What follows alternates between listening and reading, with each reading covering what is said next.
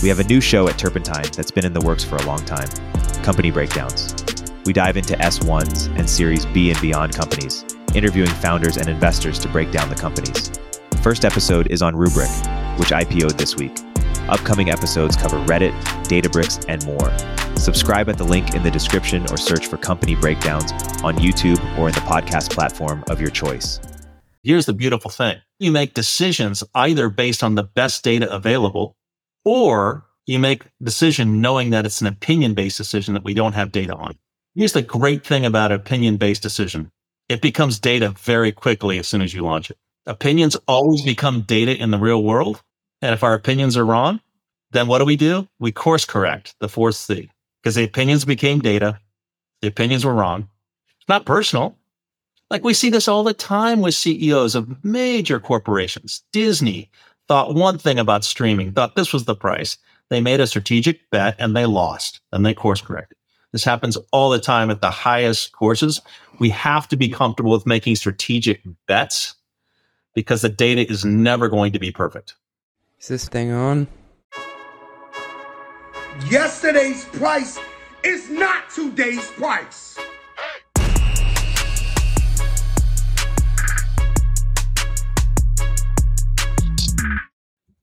Yes, indeed, Fat Joe. Yes, indeed. Welcome to Run the Numbers, where I interview world class CFOs, operators, and the investors who fund them on how to get the most out of your company's performance. This podcast is a playbook of sorts for ambitious people in the world of finance, strategy, and operations.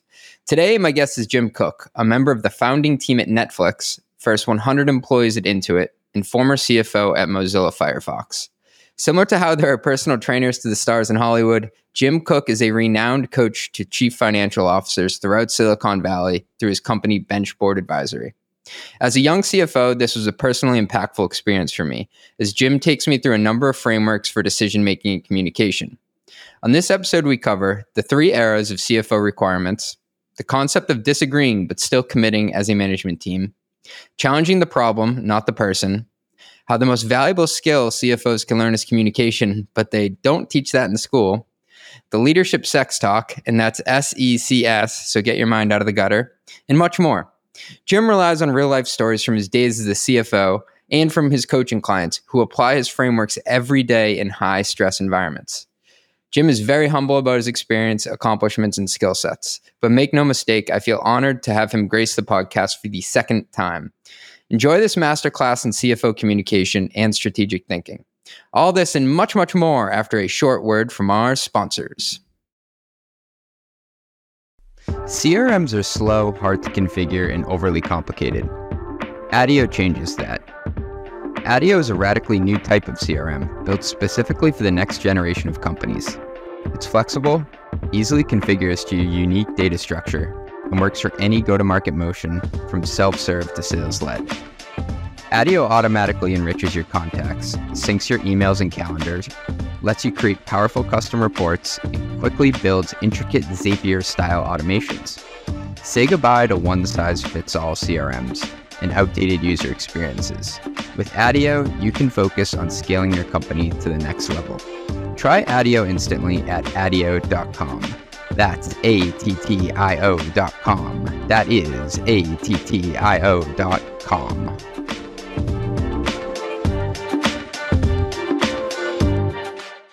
The legendary Jim Cook graces the pod for the second time. Welcome back, Jim. Thanks, CJ. Thanks. When you first came on, you were gracious enough to be, I think, my fourth guest. We're now 35 episodes in now. And I was looking at the stats the other day. I am a metrics guy, and you have the third most downloads of all time. I want to challenge us to get this to the most downloads ever, and I think we can do it. No pressure. Jim, your frameworks have been famously espoused by many CFOs I've talked to on this pod and off. I wanted to do a whole conversation just around frameworks because I think CFOs rely upon these in good times and bad. And it's good to feel like you have some structure when you sit down to make a hard decision. I'm going to throw a framework at you. Over the next hour, we'll do a couple of them and maybe you can break it down and then we can try to do some real life examples to flesh them out. Is that cool? Sounds great. Hey, do you want to start with uh, why frameworks are successful? I see you using them all the time in your mostly metrics blog. You and I you have similar writing styles and frameworks, but I think they work because people remember them. So frameworks are almost a tool, like a frame of a picture for anybody to use to fill in with their own custom things. So as we go through this, I'm not a big fan of here's the framework, you must use it, Mm, right? Play by play. I'm a fan of here's the concept, you must customize it. okay. So it's not like take it out of the toolkit and just try to jam something in there. No, I, I tell my clients this all the time. If you're taking what I'm giving you and using it verbatim and plugging it in, it's not going to work. And here's why. Because A, that's not how we learn. That's not how you are going to learn. B, no two business models are the same. And so it's going to have some issues, but you need to understand the concepts of a framework, why the steps are involved, and then customize it. And by doing so, you will learn more than the framework was giving to you. So, in other words, we're going to offer up these frameworks today or over time, and you do it all the time. But I would really encourage everyone listening to customize it and use it because by doing so, you'll learn it. By using it, you'll customize it, and then you'll make it better. And if Yeah. you make it better, that's the whole goal, right? So that's why that's why frameworks exist. I love it. So the first one we got here, the four C's of teams. What are the four C's, Jim? the four C's of teams. We're, go- we're going there. So I made this one up. I think I've changed this over time to the four C's of team decision making. And it's about really why does a team exist? A team exists to do something. A team exists to make a decision. Executive team, board team, your department. I stole this from Pat Lencioni's books, Five Dysfunctions of a Team, but I couldn't really remember it very well. And so here we come is the framework for me that when I started sharing it, people remembered it because it's four C's, right?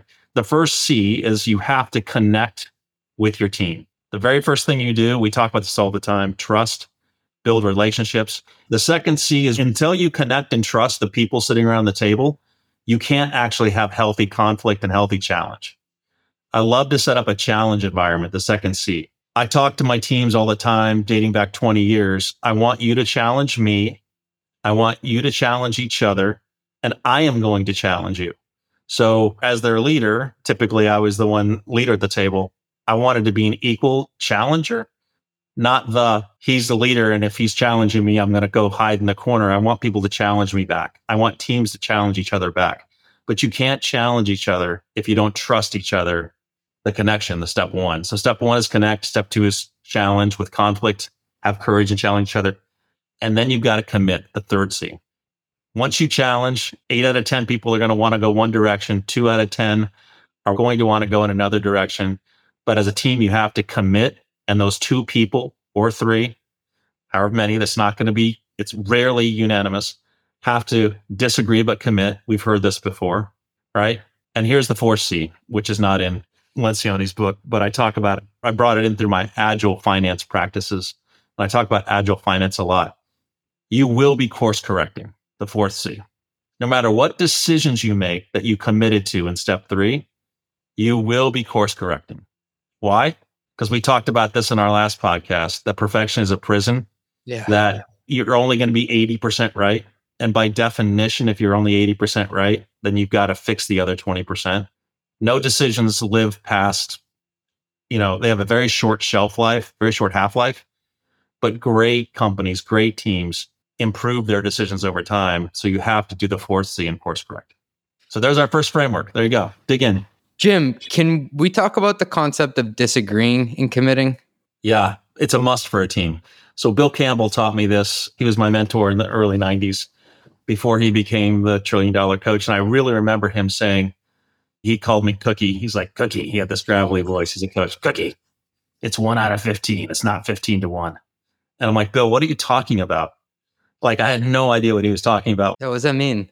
Well, he had 15 of his execs. He was a CEO of it, Intuit, sitting around the table, and he hated it when all 15 agreed because he knew they weren't digging down into the real, you know, look three steps ahead, look around every corner. If everyone's agreeing, no one's looked around the corners. No one's looking three steps ahead. No one's looking for the risks. So he'd be looking for that one person out of 15 in the room to say, yeah, I'm not sure this idea is going to work. So he'd be trying to call that person out. He knew that I was the more quiet one back then. I wasn't as comfortable in front of a group as I am now, 30 years later. But back then I was very shy, more shy. you know, there were a bunch of other people way smarter than me in that room, but he'd call on me, go, Cookie, what do you think? And, you know, I'm not one to, when I called on to answer, and I'd always come up with the risk or whatever. And so it was fun. I learned, not fun, but it, I learned to look for the one person or the two or the three that disagree so everyone can make a good decision as a team. Now, those two or three people need to exist. They need to disagree with the decision. Someone's going to be right and someone's going to be wrong. He said, Bill Campbell said many times the decision was changed by the risks that were identified by those people who were willing to speak up and challenge the second C with courage. You know, there's another C, but it belongs in that challenge bucket. It takes courage to challenge a room, but you have to set that up. And then you've got to be willing to say, okay, I said my piece, but you got to have all oars rowing in the same direction for sure. And so even though you may be one of the disagreeers, you've got to commit. But then you're probably one of the people that are going to come back and say, you never, ever, ever say, I told you so. Don't ever say that as a team member, but you will say, hey, maybe we should course correct this decision a little bit, the 4C. Jim, I, I feel like committing, even when you don't agree, is important. But where I've seen this go wrong is in two spots. And maybe you could pick these apart. The first one is someone says, I'm going to disagree and commit because it's in vogue to say that. But then they try to undermine it after the decision is made. And I think that erodes trust, one of the first things you hit on. And then the second thing is, I have unfortunately been around some execs in my career where just disagreeing and being a critic and throwing stones of why something doesn't work is kind of how they made their career. They're, they're this intellectual who always tell you why it doesn't work and pointing that out. And like that's what they hang their hat on. I just feel like I, I try to balance that in my head of when disagreeing is important to go with versus is this person just either disagreeing and committing and they don't actually believe in it, or is this person disagreeing just because that's what their brand is built upon, being the smart person who tells me why this won't work? So both those personalities you have to stamp out of that team. And when I say stamp it out, you don't stamp the people out, but now you're really unpacking team dynamics.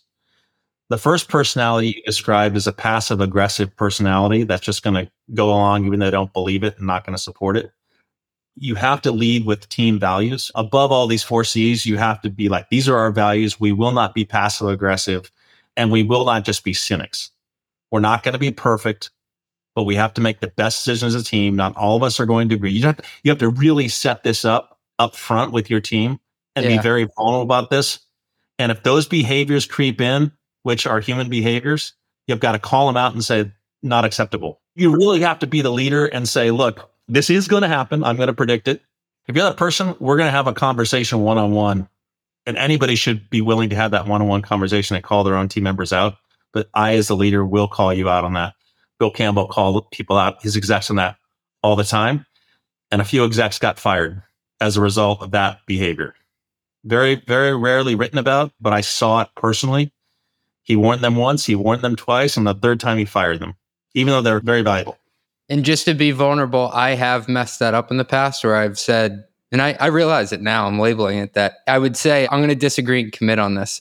And two weeks later, I was like, eh, you know what? I don't really feel that way anymore. Well, let's let's unpack this a little bit more. Right? Yeah. Let's unpack what we're challenging in the second C. We're challenging the assumptions.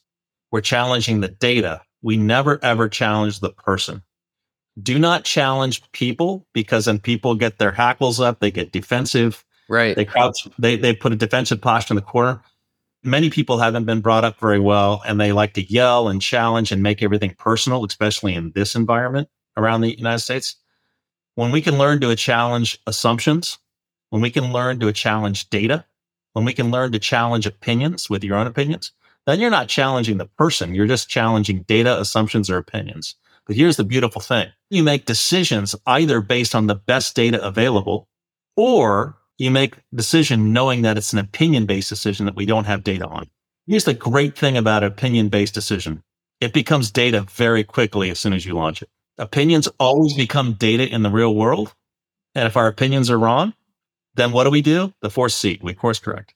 Because the opinions became data. The opinions were wrong. It's not personal. Like we see this all the time with CEOs of major corporations. Disney thought one thing about streaming, thought this was the price. They made a strategic bet and they lost and they course corrected. This happens all the time at the highest courses.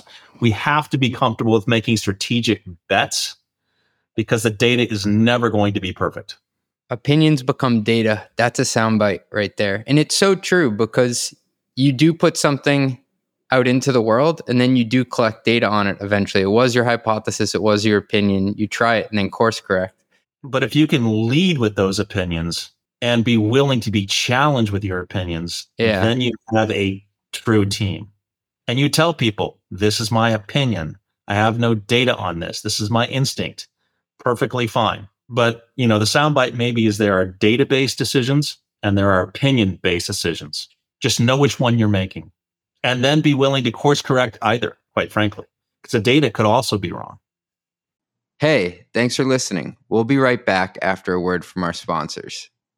As a SaaS CFO, I know firsthand how difficult it is to report on SaaS metrics. We've all seen a deal close at the end of the month, but the customer's contract doesn't actually start until the middle of the next month, creating the classic discrepancy between bookings or committed ARR and actual ARR, the real stuff. That's why I'm so pumped to be partnering with Maxio, a company trusted by thousands of SaaS companies to understand these reporting nuances. They basically built and automated the SaaS dashboard I tried to manually cobble together for three years. In 2022, SaaS Optics and Chargify combined to become Maxio, the only billing and financial operations platform that was purpose built for B2B SaaS. They're helping SaaS finance teams automate billing and RevRec, manage collections and payments, and put together investor grade reporting packages. Visit maxio.com slash run the numbers to learn how Maxio can help you supercharge financial operations in 2024. Request a demo using the Run the Numbers link and receive a 10% discount on your first year with Maxio. That's maxio.com forward slash run the numbers. Well, you know what I always say maintaining compliance is never complete, which is why most security and IT teams feel like they're always in audit purgatory. I'm there right now. But there is a solution, and it's easier than you think. Escape the infinite loop by using ThoroPass's compliance and audit solution.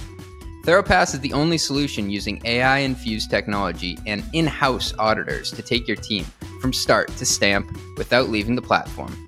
As a winner of multiple G2 awards, including top awards for usability and service, your team is in good hands with ThoroPass. From onboarding with dedicated experts to audits from in house auditors who know every aspect of your framework needs, you can have complete confidence in your ThoroPass compliance journey. ThoroPass is the only solution to offer audits for your most needed security frameworks. I'm talking HIPAA to HITRUST and SOC 2 to ISO 27001. Woo! If you need PCI, DSS, pen tests, or any other major compliance framework, ThoroPass can hook you up. With ThoroPass, you never need to worry again. Relax, we fix audits. Find more at thoropass.com. That's T H O R O P A S S.com. Tell them your boy CJ sent you. They'll hook you up. Boom. I heard this stat, Jim, that most CFOs leave their positions not because of relationships or headbutting with their CEO, but with their peers.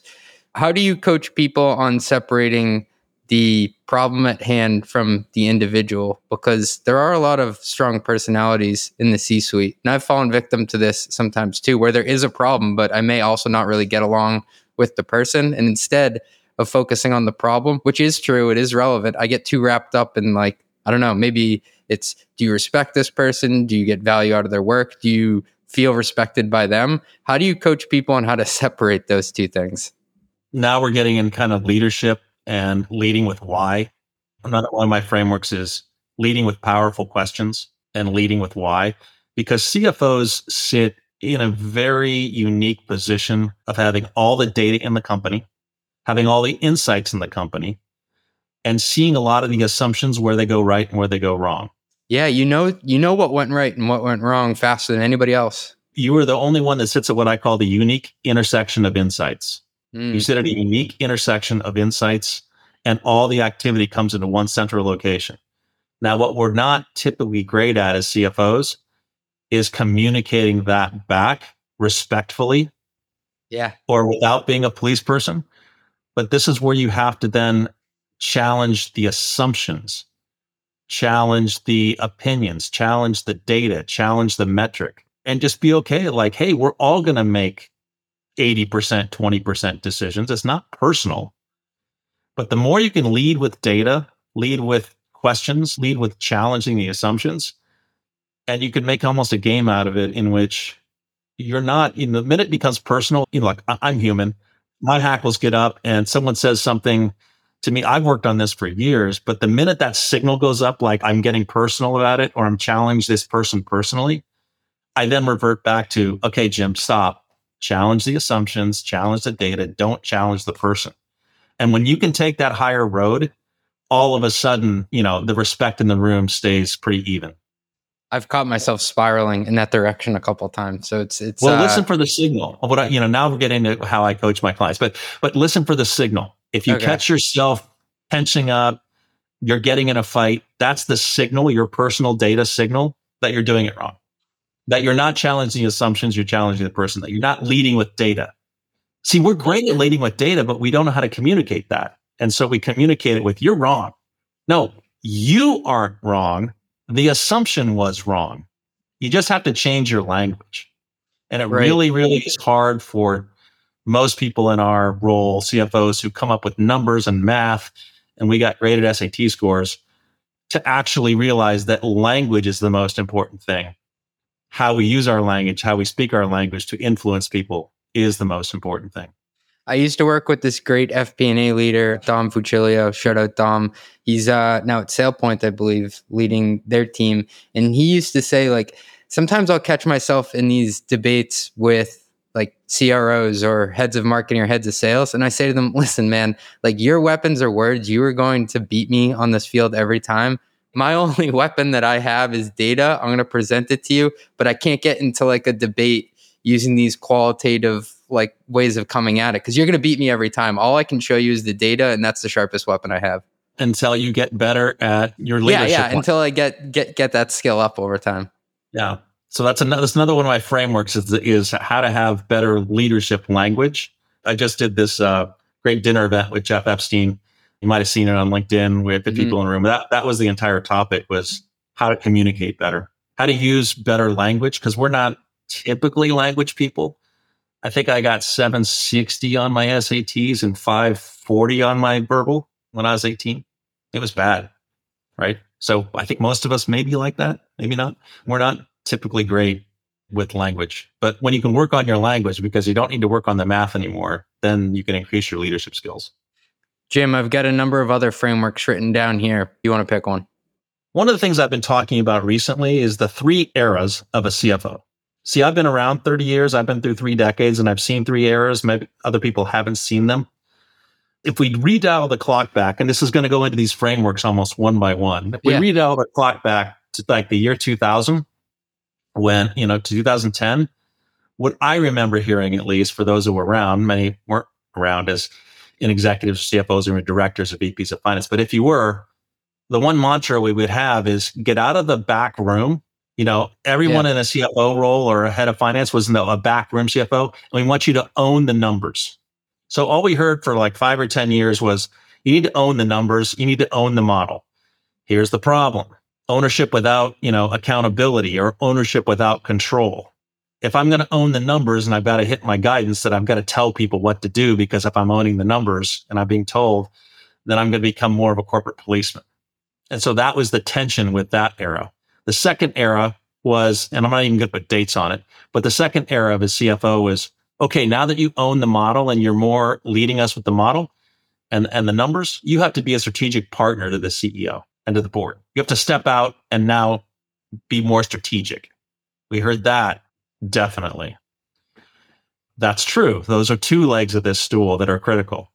The third one is now we need you to be a leader for the company and we need you to be a leader of culture and to really influence the org more and to create better impact through influence. I'm going to wrap that all up in communication.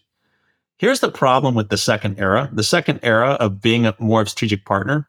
What does strategy require, CJ? What does being a good strategist require? I think you have to know the full picture and have context. And you also need to know what levers you're able to pull. It can't just be on a piece of paper and it can't just be numbers. But then once you know that, you have to be able to communicate it effectively. Any great strategy person, CEOs are great at strategy, CROs, CMOs are great at strategy. They have to use their verbal skills and influence people and communicate it effectively. It's so funny you say that because it's like a product is nothing without distribution. It's a strategy is nothing without communication. Bingo. That's exactly where I was going. So you can own the numbers. You can be a great strategic CFO, which we've all been trying to be. And without communication, you're not going to be successful without properly communicating and speaking the language of the people you're trying to influence. So let's take them one at a time, right? The five ownership steps. Let's start with ownership. What I learned over the ownership era, and it took me a while to learn it, was in order to own something, step one, you have to lead with a very clear point of view. Very clear. You have to lead with the end in mind. And many of us are doing this now, the desired outcome, and work backwards. Are you saying an opinion or is that different? No, the, owning anything, owning anything, like if I'm going to own something or make a decision, right, and and be the owner of that decision, I have to lead with a very clear point of view of where it's going. Okay, it can either be data or an opinion. It could be either, but you have to lead with it. You have to be outcome driven, but you have to communicate your point of view from the CFO seat. Okay, and many of us forget that we have to communicate our point of view. And I know it sounds obvious. The second thing you have to do is diagnose the root cause of the problem now, if that's where we're going, what's keeping us from getting us there are these roadblocks in the way of our journey. Then you have to design and recommend solutions as part of this ownership, five steps to ownership. You have to say, we're going to unblock these things. You then challenge assumptions. People are going to say, well, we can't do that. You have to really get people out of their own way and challenge, challenge, challenge. You got to course correct. Right. And you're going to have to make lots of detours. If it's a journey that you're on, you talk about this in your blog post, others do as well you're on this journey. The plans are never perfect. You're going to detour a lot. You just have to know that that's how you own something, be willing to be wrong, all that stuff. Mm-hmm. But that was the ownership era, right? If we then fast forward to the strategy era, right? And we, I'm not going to talk as much about that, but the communications era, we're now in the era of communications. We have to be better communicators because if we're not better communicators, we're never going to get our strategies and our ownership over the line across the plate. What's it take to be a great communicator? I asked this in the room of 50 CFOs. And I'm down in Baja, California right now. And I'm, you know, most everybody speaks Spanish. I'm speaking English and I'm I'm working on it. Like hablo español uno, uno poquito. Un pequeño, yeah. Yeah, right, exactly. But it, it means speaking the other person's language the bare bare minimum of being a great communicator starts with you have to speak the other person's language. I mean, if you think about it, but we forget this and we forget that the CEO has their own language, which is different than a CFO's language. Can you say more about that? The CFO's language versus yeah, CEOs? Because I think you're on the, yeah. Let me break down the three people we deal with, and I'll say more about it one at a time. Okay. But this, CEOs have their own language, and the listeners are probably saying, "Yeah, my CEO and I speak different languages, right?" let's put a pin on that one. Boards have their own languages. Yeah, the mm. board's language is slightly different than a CEO's language. And I'm going to tell you why in a minute. But the language of boards are different, slightly mm-hmm. different. And the language of your direct team and your executive peers who aren't the CEO have a third language. It's all kind of English, if you will, or you're, but it's all dialects of that. It's all accented. It's not a quite a different language. It's, you have to speak to them in their region and their dialect right? So, what is a CEO's language? A CEO's language is we just got to make the numbers. We have to make decisions fast. You know, why do we have so many people in this company? Why can't, what's our cash burn? Yeah. Right. Why can't we be more productive? So the, the the cartoon that I threw up on this dinner was that classic Far Side cartoon where there's a dog and the owner. Like, here's what humans say to dogs. Here's what dogs hear. Mm-hmm. You know, I don't know if you've seen this. Maybe people haven't, but the human speaking, speaking, and the dog, the Far Side cartoon says, blah, blah, blah, blah, blah, ginger, blah, blah, blah, blah, blah, blah, ginger. Right. And I just remember that because as CFOs, we're saying so much. We say way too much. We go into too much detail. We do rows and numbers of spreadsheets. And we think that everyone's hearing us because we're speaking our language, not theirs. And what are they hearing? Blah, blah, blah, blah, revenue, blah, blah, blah, blah, cash burn. Everything in between, they've tuned out. They're listening for those things, especially at a board level. At a board level, it's even worse. How many meetings have you been into where they're like, you get the feedback after the fact is you've got to be more crisp. You were droning on and on. What we really want to know is revenue growth. took you 15 minutes to get to revenue growth. It took you another 15 minutes to get to the five metrics that matter. All we really want to know is cash burn. Can you just be quicker? Because they're going blah, blah, blah, blah. What's our runway? Blah, blah, blah, blah. What's our revenue growth? Well, if you know that's what they want to hear, then speak to them that Yeah. way. Design your whole language for that when you present to them, and it will be different. So I hope that makes sense. It does. And I think half the battle is just recognizing who your audience is and what language they're speaking. It's like you can't walk around with a hammer thinking everything's a nail. Hey, thanks for listening. We'll be right back after a word from our sponsors. Reduce burn, extend runway, do more with less. Operational efficiency. These are all catchphrases that we know all too well because of the headwinds business leaders face in today's growth environment. Growth is now a battle, not a breeze. While teams are on the front lines fighting every day for top line yardage, there are hidden savings opportunities right beneath their feet. That's where Tropic comes into play. Their procurement platform brings order and process to a historically decentralized and chaotic business function purchasing and supplier management. Tropic serves as the front door for procurement that your entire company will want to use. By combining intake forms, pricing benchmarks, approval workflows, and supplier management all in one place, Tropic makes savings opportunities easy to find and act on. When you pour blood, sweat, and tears into revenue growth, doesn't it make sense to protect what you have fought for? Visit tropicapp.io slash metrics to learn how modern businesses are controlling spend to extend their runway. Your board will thank you. Your budget will thank you. Your bottom line will thank you. The very first step in communication of who's in the room. Who is in the room? Is it an all company meeting with all employees and all execs? The language you use is going to be different because you're trying to influence the whole room. Is the room just your CEO and your execs, or your e staff meeting, your leadership team meeting? The language you need to use is different there. Is it mostly the board, your CEO, and you? The language you're going to use is slightly different there. Who's in the room? What are they listening for? You actually need to ask yourself these questions going into any communication because here's the thing, CJ. As a CFO, you have all those unique insights. You have all the detail, and therein lies the problem. The problem is you have too much detail. Yeah, it's it's not that I'm looking for more. It's that I don't know what which points to pick out. Well, that's because most of us aren't starting with the end in mind is what is it they want to hear? I can think of a pretty recent example in my own life where I was presenting the January month end metrics three different times, three different audiences. First one was e staff, so all the CEOs, direct reports. Second time was at the board meeting last week. And third time was actually to the engineering team. They brought me in to do kind of like a SaaS 101, but also go over the metrics. But I had to start with a different point in mind with each one of them. So I started for the e staff meeting with top line ARR and customers. For the board meeting, I started with cash burn. And for the engineering team, I started talking about new product line revenue. So it was all the same deck, it was all the same data set, but I had different starting points. Perfect, because you just took my framework and you made it better, and you're more of a natural at this than most. That example was perfect. But now, CJ, I'm going to ask you imagine if you didn't do that.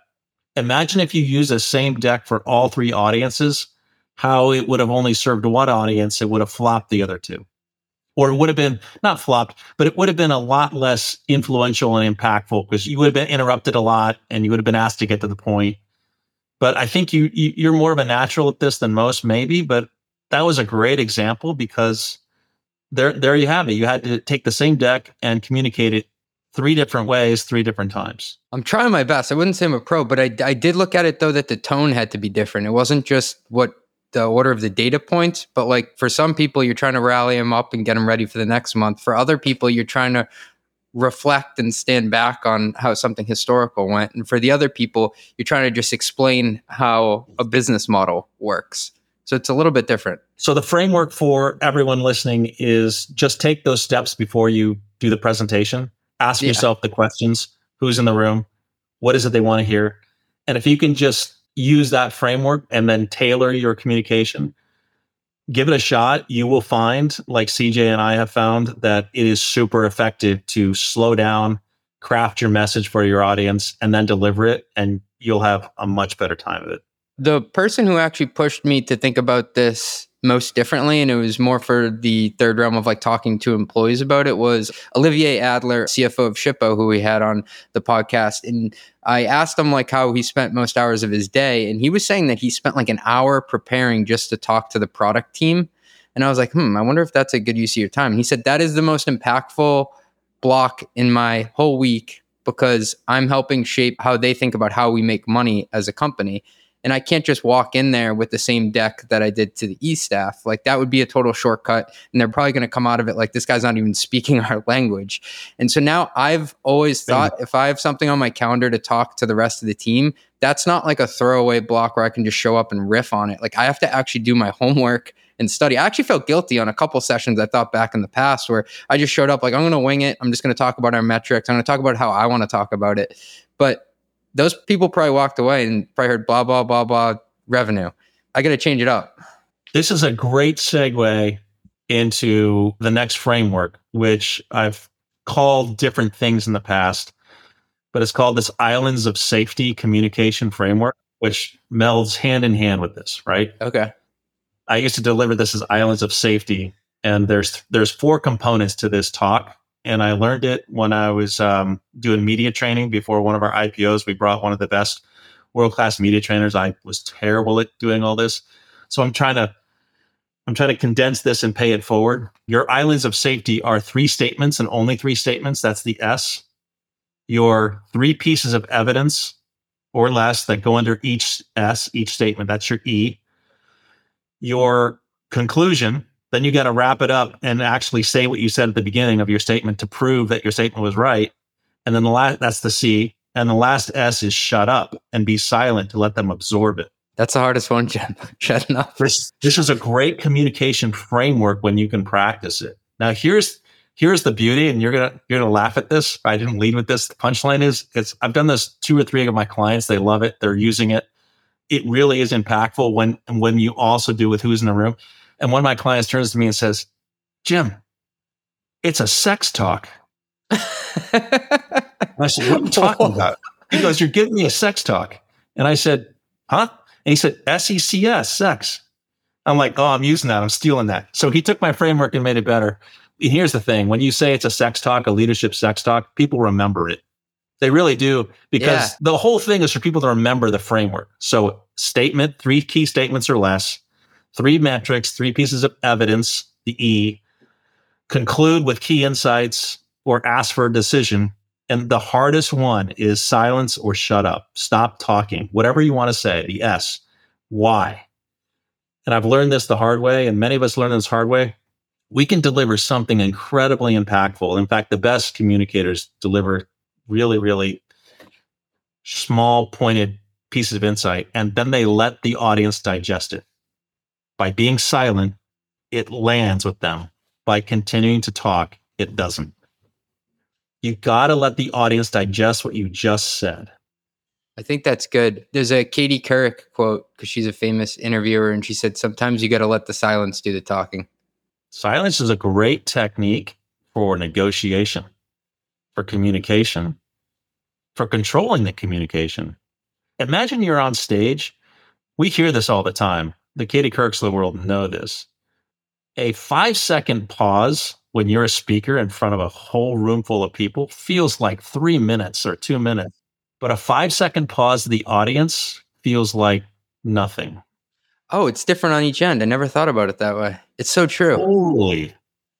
They're like, oh, finally, I get to think about what that person is saying. And you're like, I've got to fill it. I've got to fill it. And that's where you start doing the ums and the ahs and you fill it just let five seconds be silent in the room. Practice it. It's like lifting weights, it's a muscle. Practice it in your E team meetings. Practice being silent for five seconds. Nothing bad can happen in a private room. That's true. How do you get more comfortable with the silence over time, though? Well, you don't stay silent for long, right? You only stay silent so you can get to your next island of safety, your next S, your next statement and you want to have three statements that hold water that keep you safe out of the shark infested waters of everyone trying to shoot down your vision. Yeah. And you can then just bridge between the islands, you know, and you can connect the islands together. You can connect your statements together. And, and when you can make almost a puzzle out of this of what do you want to say? What do you want your audience to remember? The human brain only remembers three things out of any talk. Trust me on this. Trust all the experts on this. You got to give those three things to them and not give 10 things to them. What are the three most important things you want your audience to take away and just be true to that? And then you'll have another meeting some other time and do three more things later. I was an amateur boxer. I wasn't like anything special, but I could take a punch. And I remember my coach, Roscoe, he was awesome. He used to talk extremely slow in the corners.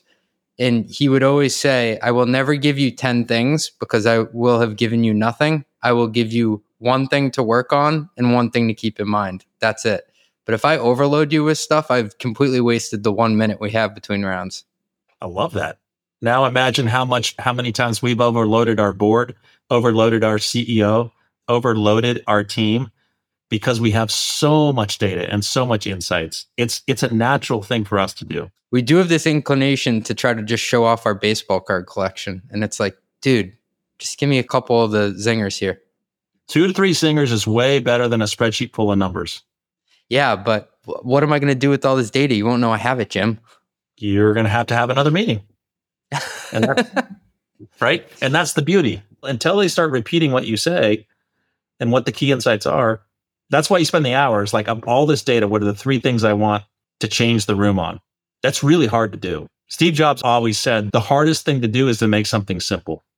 The Yeah. most difficult thing to do is to make a product dead simple. The easiest thing to do is, is to make a product really difficult with lots of buttons and lots of complexity. We've seen those products, all these features, and I'm not really sure where to start. An iPod had one screen and one thumb wheel. That was it way back when. Simple wins. Well, but you know what? Simple is super hard. What's the one thing you want them to do or remember? Super hard. Do you coach your clients to actually write down the one to three things you want people to remember before they go in? Should you start with that before you write your speech or should you come out from the end? Like, do you start with that in mind? That's the homework. That's we do this a lot. I go over the framework. Now we kind of brainstorm. They go off and they come back with their islands. They test it. You know, I poke holes in the islands, practice a couple times. Okay, you need you need to be more crisp on your pieces of evidence. You need a better bridging statement. Look, this takes months and years to be good at, but it's like lifting weights or boxing. You just have to start practicing it. And when you get this technique down, you will become better at it. You know, just by practicing, you'll become better at it. And you'll get the feedback that, wow, you showed up differently that time. I've seen this in practice where some of my clients are like, this is great. You know, I got the feedback that I showed up differently. And what was that feedback? It's like, well, you were mm-hmm. more crisp. You were, you were on message. Whatever that means, just keep doing that. And when you're not on message, you'll be also get the feedback that, you know, you got off track. It's like, okay, we need to work on bridging back to our next island. We need to work on connecting the islands together. You know, because what most groups do, what most teams do, they love to go down rabbit holes, just a maze of tunnels underground that you get lost. Teams, humans do this all the time. When you can have an islands of safety going in to a team meeting and you can get people back and bridge them back to the things that really matter, that's when you can be a leader. You can actually name the fact that we're down a rabbit hole and that's not really a priority that we need to be talking about. Can we get back to a key priority? And you take a leadership position and say, well, what's really most important in this conversation is X, Y, or Z. Your bridging statement was, what's really most important is blank. That's your bridge back to your one of your islands. Because if you designed them right, then you can almost bridge back to any one of your islands. Um, like it works every time. When you hear your words coming back to you from within the organization, you know you're you're creating impact. It's the best feeling in the world when you say things seven times, seven different ways using islands of safety, and all of a sudden you hear your own words coming back to you from within the organization like months later. Like, okay, it's working. I had that out of body experience the other day where someone said like an entire phrase back to me that I've been trying to drive home. And they said it just the way I'd said it. And I was like, hey, who said that? I was like, wait, I said that. And you just said it back. I was like, it's Right. working. It's it's it's out Right. there. It's its own organism now. But that's what, if you think about the best leaders out there, the best CEOs, the best communicators, this is what they do. Mm. They influence with words. Now, what we have to do is influence with words, but in the mission of doing it with data and finances right. and leading good decision making. So we have all this other data underneath. We got to rise above it, find the right words to deliver the data. find the right words to deliver the insights, find the right words to deliver the decision making that we need for that moment.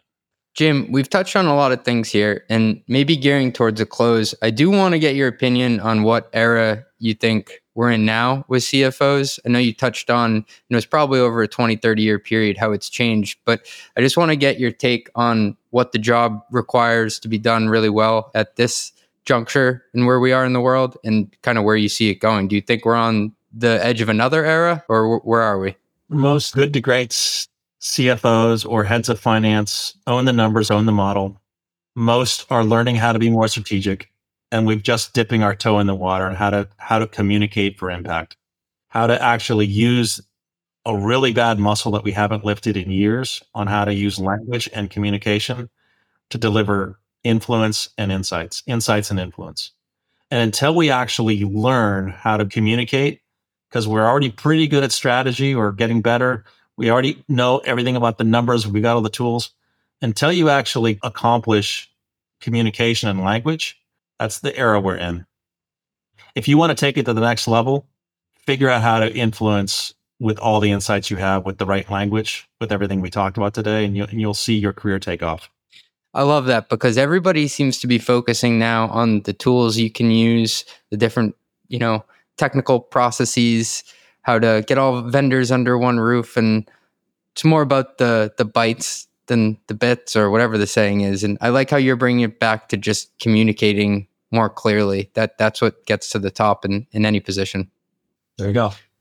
Jim, this has been a master class from the king of frameworks. I really appreciate you coming on. And uh, I'm not sure I'm the king of frameworks, but that's great. Yeah. You're on my Mount Rushmore for whatever it's worth. All right, good. I'll leave you at the last one, and, and I'm kind of playing with it. So if it resonates, great. If it doesn't, you're like a stand up working on, you, are trying to get a 10 minute segment down. You're trying to tighten it. If it works, no, of course correct, whatever, you know, but I'm going to, I'm going to lay, lay it out there and course correct later. But I, I said in front of this room the other night, you know, you are the captain of three ships.